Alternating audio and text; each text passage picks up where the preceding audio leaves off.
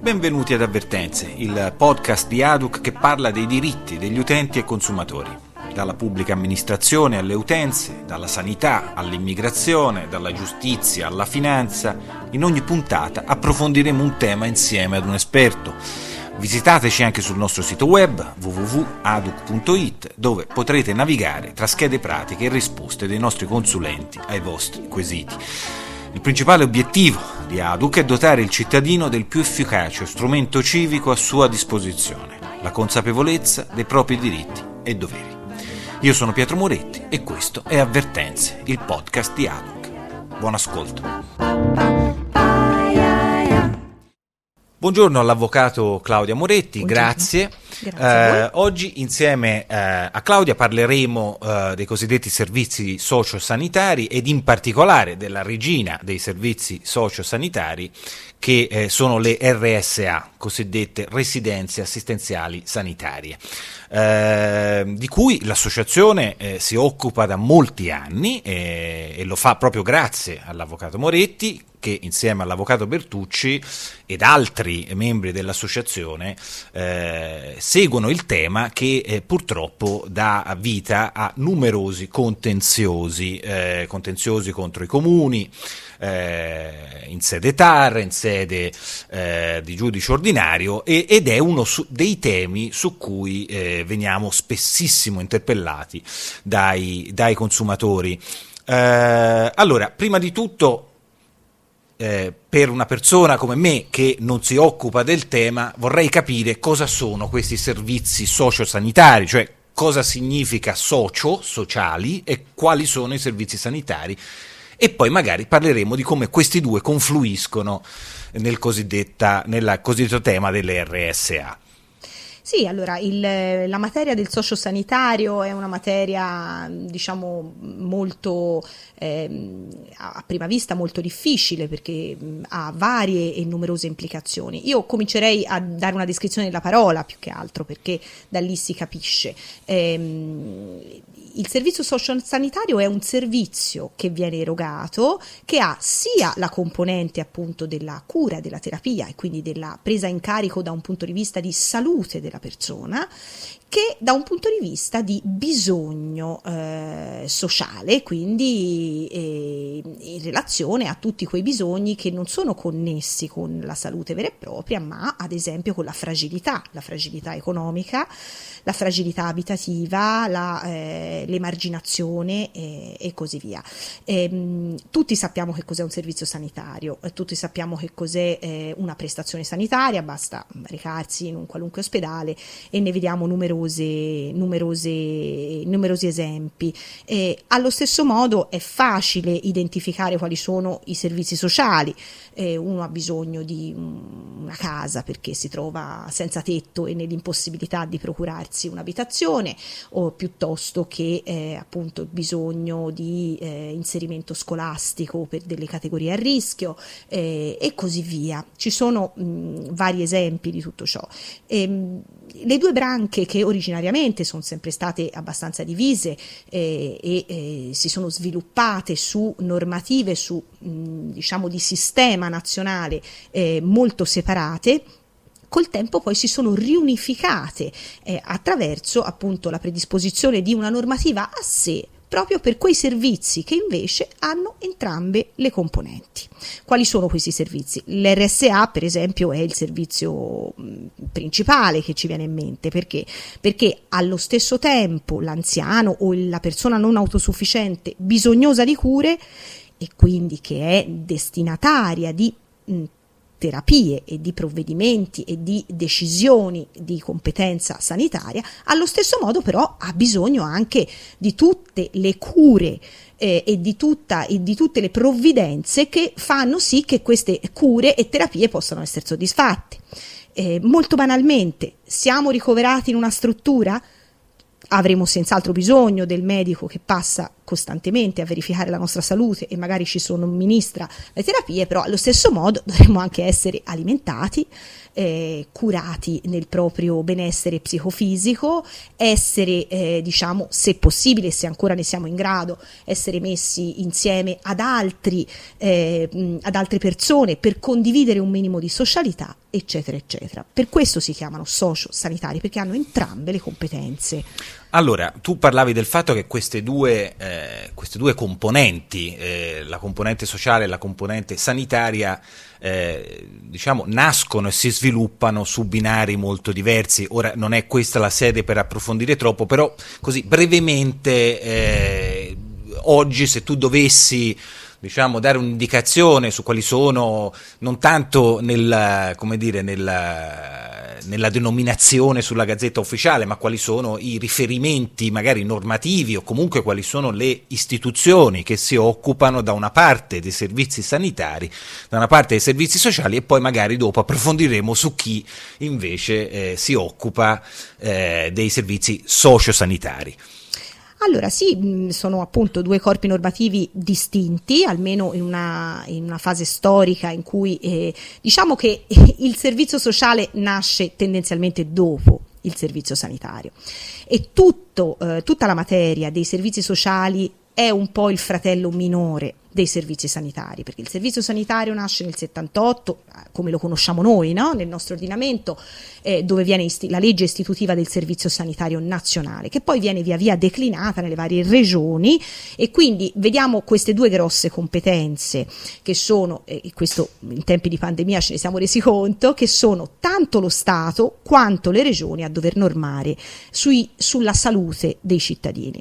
Ehm, diversamente eh, vale per i servizi sociali. I servizi sociali trovano nel nostro ordinamento eh, ehm, solo una legge quadro e peraltro rimasta largamente spesso inattuata, una legge del 2000 che si occupa semplicemente di istituire in capo ai comuni, che è un ente diverso dalle regioni, questo è evidente, ma soprattutto che è un ente più prossimo al cittadino, più vicino e quindi affidano al comune la figura di eh, di intermediario rispetto ad altri enti che possano in qualche maniera essere coinvolti in una decisione di aiuto nei confronti di un cittadino. Per cui esiste una normativa sociale che riguarda appunto eh, le procedure di massima e stabilisce che è il comune l'interfaccia per il, lo sportello, tra virgolette, no? di assistenza sociale eh, e poi ogni comune detterà in base anche ai bilanci che ha a disposizione e in base anche a dei fondi che gli vengono riconosciuti poi di rinterzo nelle varie finanziarie, vuoi con i fondi per la non autosufficienza, vuoi con eh, il fondo sociale, quello che è, eh, quello che si può mettere si mette ecco, per, a sostegno diciamo, dei soggetti più fragili e bisognosi. Ora, queste due componenti mi, mi, sembra di capire da quello che dici eh, sono eh, di spessore diverso, cioè eh, forse non è la parola giusta spessore, però in un certo senso oggi io vado in un ospedale, vado in un pronto soccorso e eh, diciamo, l'assistenza non dipende dalle disponibilità economiche eh, del sistema sanitario nazionale o regionale, eh, nel senso tutti eh, abbiamo diritto ad essere eh, curati dal punto di vista sanitario. Invece il sociale, che tu dicevi essere nato dopo, eh, sono diritti più giovani, potremmo dire, eh, ancora è lasciato ai cosiddetti fondi. Se lo Stato mette a disposizione 400 milioni di euro, quelli sono. Quindi eh, come funziona? Ecco, spiegaci, tu ti rivolgi al comune per un servizio sociale, differentemente da quando ti rivolgi al sistema sanitario e il comune non necessariamente ti dice sì, certo, entra. È proprio così, Pietro. Eh, la situazione è, è questa. Mentre eh, nel, mm, sui diritti sanitari eh, la nostra Repubblica fece a suo tempo ed ha per fortuna fino ad oggi sempre rinnovato questa scelta, cioè si cura tutti universalmente in modo tendenzialmente gratuito, poi chiaramente alcune prestazioni sfuggono eh, alla prestazione diciamo gratuita, però esistono vari strumenti per recuperare questi soldi, ma tendenzialmente diciamo l'ospedale è aperto. È aperto a tutti, è aperto alle corsi, di, alle prestazioni di emergenza e nessuno si pone il problema di quanto hai in banca prima di curarti. Questa è una particolarità del nostro sistema sanitario, non in tutti i paesi è così, chiaramente. Diversamente per il sociale, il sociale purtroppo è non solo un diritto più giovane, anche a livello internazionale, anche a livello europeo, per cui per forza di cose subisce un po' eh, l'onda eh, delle, della, delle congiunture economiche. È vero quello che dici, cioè il comune non è che stampa i soldi, se gli arrivano li mette a disposizione ed è costretto a metterli a disposizione, però va anche detto che in questi fondi sociali mh, può essere l'ente stesso che si fa bello, tra virgolette, con i propri cittadini, tirandoli fuori di tasca propria, cioè mettendo in, in, diciamo, in essere delle, dei circoli virtuosi dove tramite la partecipazione, tramite anche gli enti di beneficenza. Diciamo che il sociale è un diritto che per quanto è meno definito ed è eh, lasciato diciamo al comune, è comunque un diritto che può trovare delle risposte più personalizzate, più particolari. Diversamente è, è la terapia eh, sanitaria, dove bene o male, di regione in regione, certo ci sono grandi differenze, ma tecnicamente esistono i diritti, per esempio i LEA, che sono i livelli essenziali di assistenza che devono essere rispettati in tutte le regioni. Ecco. Quindi se posso riassumere, correggimi se sbaglio, eh, mentre il sanitario non è mai rifiutato, tendenzialmente eh, il sociale chiaramente eh, può eh, essere determinato da una serie di fattori, eh, ad esempio quanti soldi hai in banca, se hai immobili, eh, quindi la tua situazione economica e l'effettivo bisogno, ecco, di un, eh, quindi diciamo che su quello le maglie sono molto più strette, giusto? Molto più strette e diciamo che lì eh, esistono delle modalità con cui l'ente che ha a disposizione X milioni o X mila euro deve fare delle scelte e le eh, scegliendo i beneficiari della prestazione in base alle proprie condizioni economiche o alle Quindi proprie graduatorie, eccetera. Graduatorie, eccetera. Quindi queste due componenti, eh, diciamo, invece diventano complementari eh, l'una con l'altra, creando non pochi problemi, da quanto capisco, eh, nel, sul tema delle RSA, delle cosiddette case di, eh, di, riposo e in tutti gli altri servizi sociosanitari. Eh, penso ad esempio alle tossicodipendenze, che non è un tema esclusivamente sociale, non è un tema esclusivamente sanitario.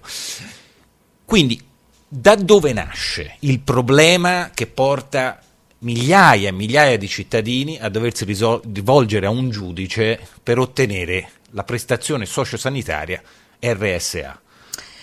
Allora, eh, ci sono varie questioni, cercherò di, di essere mh, semplice e concisa, poi semmai mh, se vorrete ci potremo risentire su, solo su questo argomento. Il punto è questo, la, appunto la prestazione sociosanitaria che è un mostrum no? a due teste, un mostro a due teste, eh, cioè che ha la componente sanitaria e la componente sociale, lo è anche per via delle diverse eh, venature economiche che i vari enti che entrano in gioco devono mettere a disposizione. Ecco perché qui non c'è solo il comune o solo l'ASL. Esattamente, qui c'è un ibrido e questo ibrido è stato normato nel nostro ordinamento, c'è una legge di sistema degli anni 90 che stabilisce che cos'è una prestazione sociosanitaria e soprattutto stabilisce a quale livello e chi deve pagare per la degenza e per questi servizi che si chiamano servizi integrati no? di salute e di bisogno.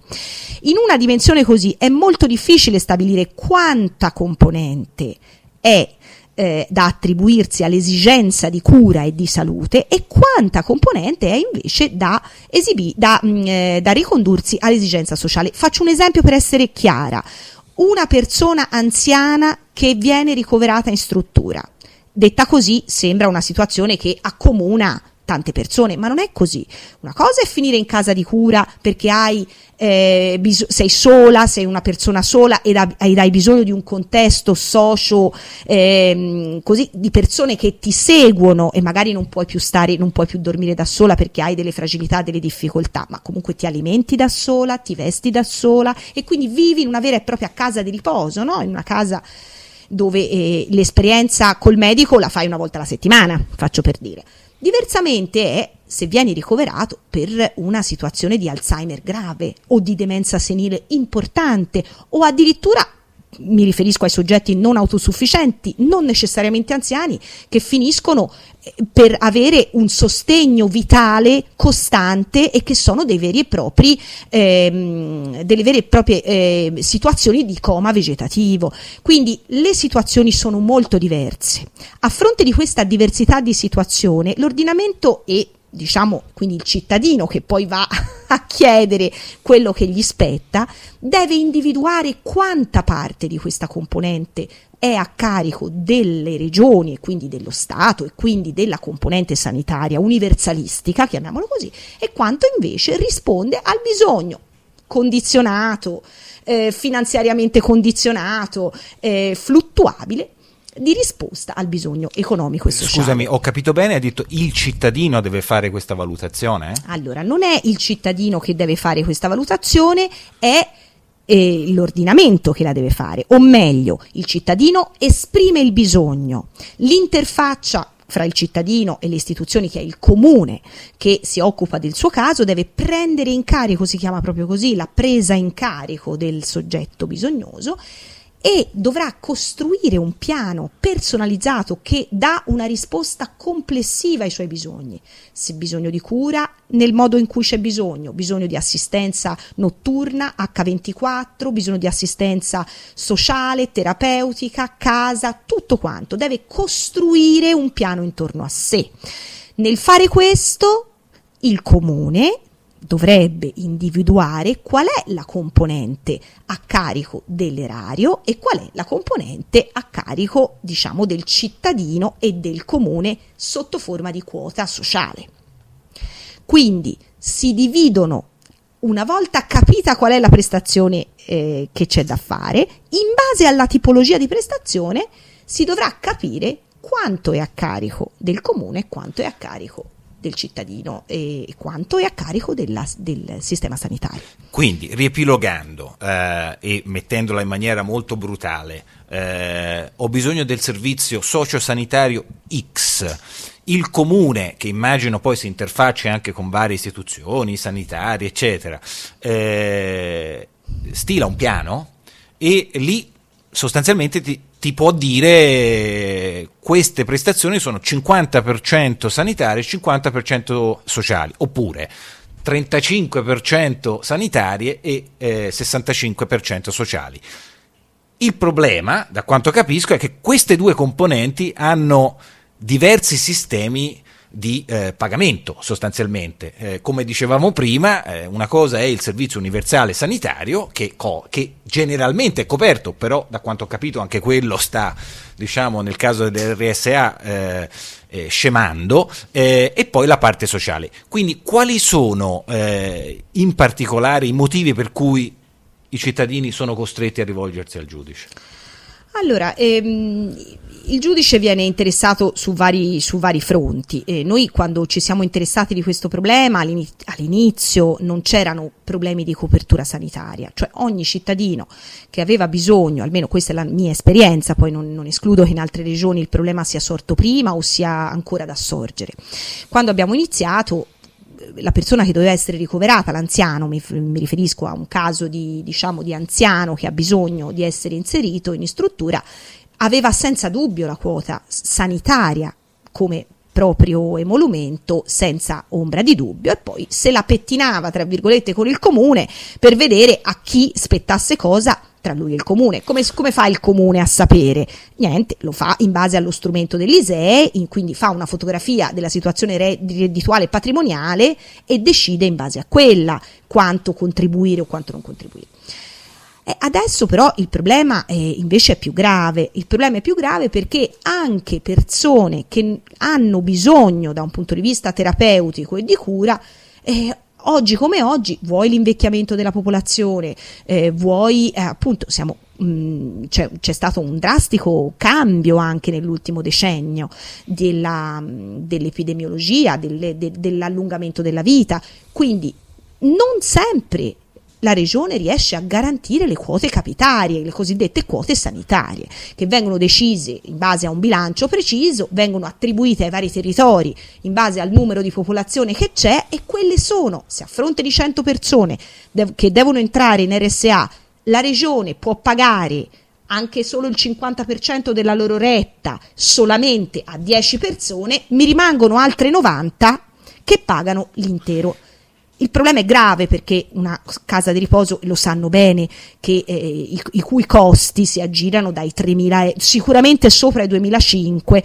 e si arriva anche ai 3.400 euro al mese in Toscana che francamente eh, richiede probabilmente due o tre stipendi per esatto. coprire. Diciamo. E le famiglie sono messe in ginocchio. Poi un domani, magari se ci rivediamo, ci, eh, potremo parlare di come vengono distribuiti all'interno della, della compagine familiare questi denari. Quindi la situazione è questa, eh, abbiamo una popolazione che invecchia, le strutture preposte a eh, assicurare un fine vita eh, dignitoso eh, e eh, sia attraverso prestazioni sociali sia attraverso prestazioni sanitarie eh, sono costosissime, eh, sempre più persone ne hanno bisogno, mentre i fondi per coprire sia la parte sociale, già di per sé sorella minore, ma ora anche la parte sanitaria, sono sempre meno.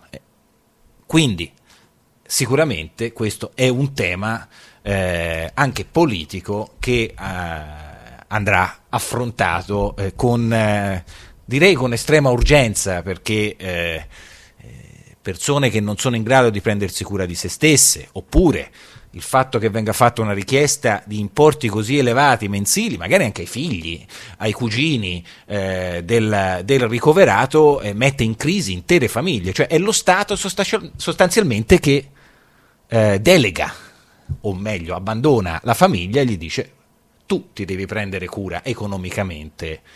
Eh, sbaglio?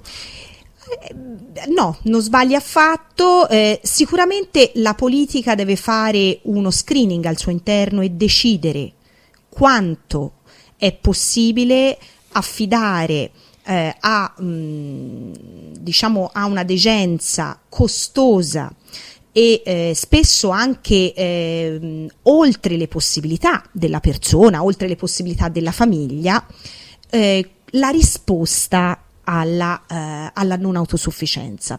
È l'intero campo della non autosufficienza che forse a mio parere andrebbe ripensato, perché se è vero che una persona ha diritto a essere curata in ogni circostanza e in ogni età, e questo è importante perché non può essere detto a una persona che ha eh, 87 anni e che magari ne ha altri da vivere, che deve eh, vivere diciamo in condizioni che non siano eh, dignitose e non siano eh, e non abbiano come fine eh, il suo benessere, è altresì vero che ehm, ci sono modi e modi per affrontare il fine vita, dobbiamo porci un obiettivo di, ehm, di concreto di come affrontare il fine vita in un paese dove gli anziani sono quattro volte i giovani non dobbiamo scordare che sono comunque risorse enormi e dobbiamo cercare di capire come meglio affrontare per il benessere di tutti. perché lo dico? Perché esistono anche altre soluzioni, ci sono anche RSA e strutture dove a fronte di un minor bisogno eh, di cura si ha anche una minor dazione economica si può anche vivere. Quindi graduare, diciamo. Graduare la risposta alle effettive, alle effettive eh, L'assistenza necessità. domiciliare, per esatto, esempio. L'assistenza domiciliare, il fatto di creare delle situazioni di connessione, per, penso ai centri diurni, che sono per esempio un'altra risposta importante, dove a fronte di una non autosufficienza quotidiana comunque provvedono nelle ore diurne alla cura della, della persona anziana che magari non può eh, farsi da solo da mangiare, non può, e, e, comunque rispondono anche a un bisogno sociale di socializzare, appunto, che però poi riescono a, con qualche sussidio, eh, magari qualche persona che verifica e riesce a fare da caregiver, eh, può, può, tranquillamente dormire. Questo non è una, un, un, uno smentire quello che tu dici, però è anche, bisogna essere concreti e guardare in faccia i numeri che abbiamo e i costi dell'assistenza non dobbiamo pensare, se, se la risposta è curare sempre tutti a 3.500 euro al mese, eh, in, non è sostenibile.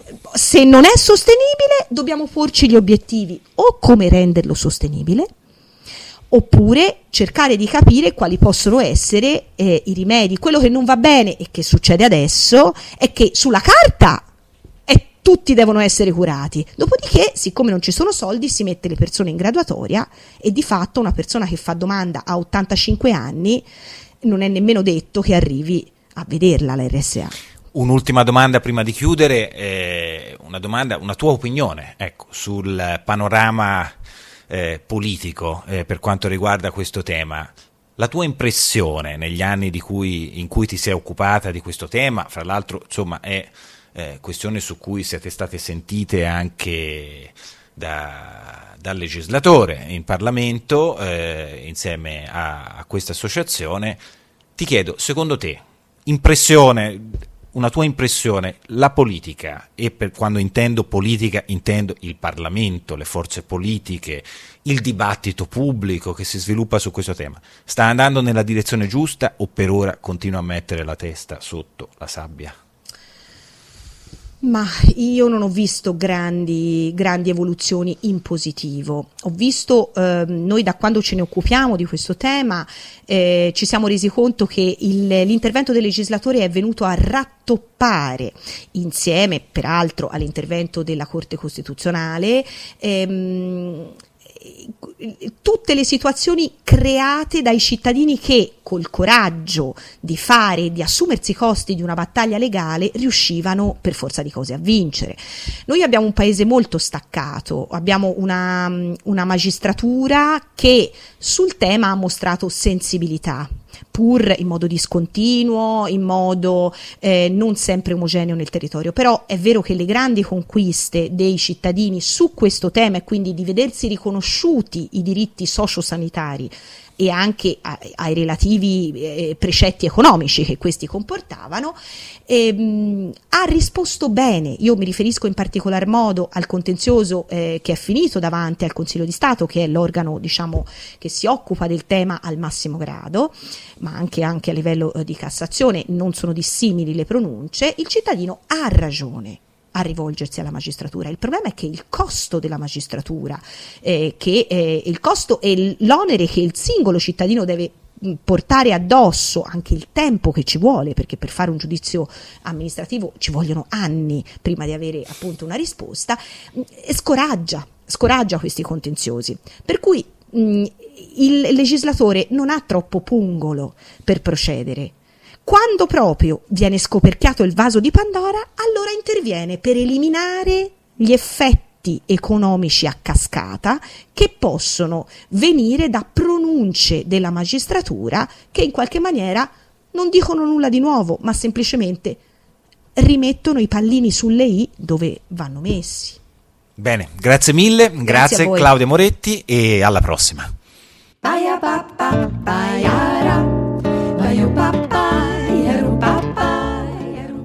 Baya, baya, Avete ascoltato Avvertenze, il podcast di ADUC, Associazione per i diritti degli utenti e consumatori. Visitateci sul nostro sito web www.adu.it per approfondimenti.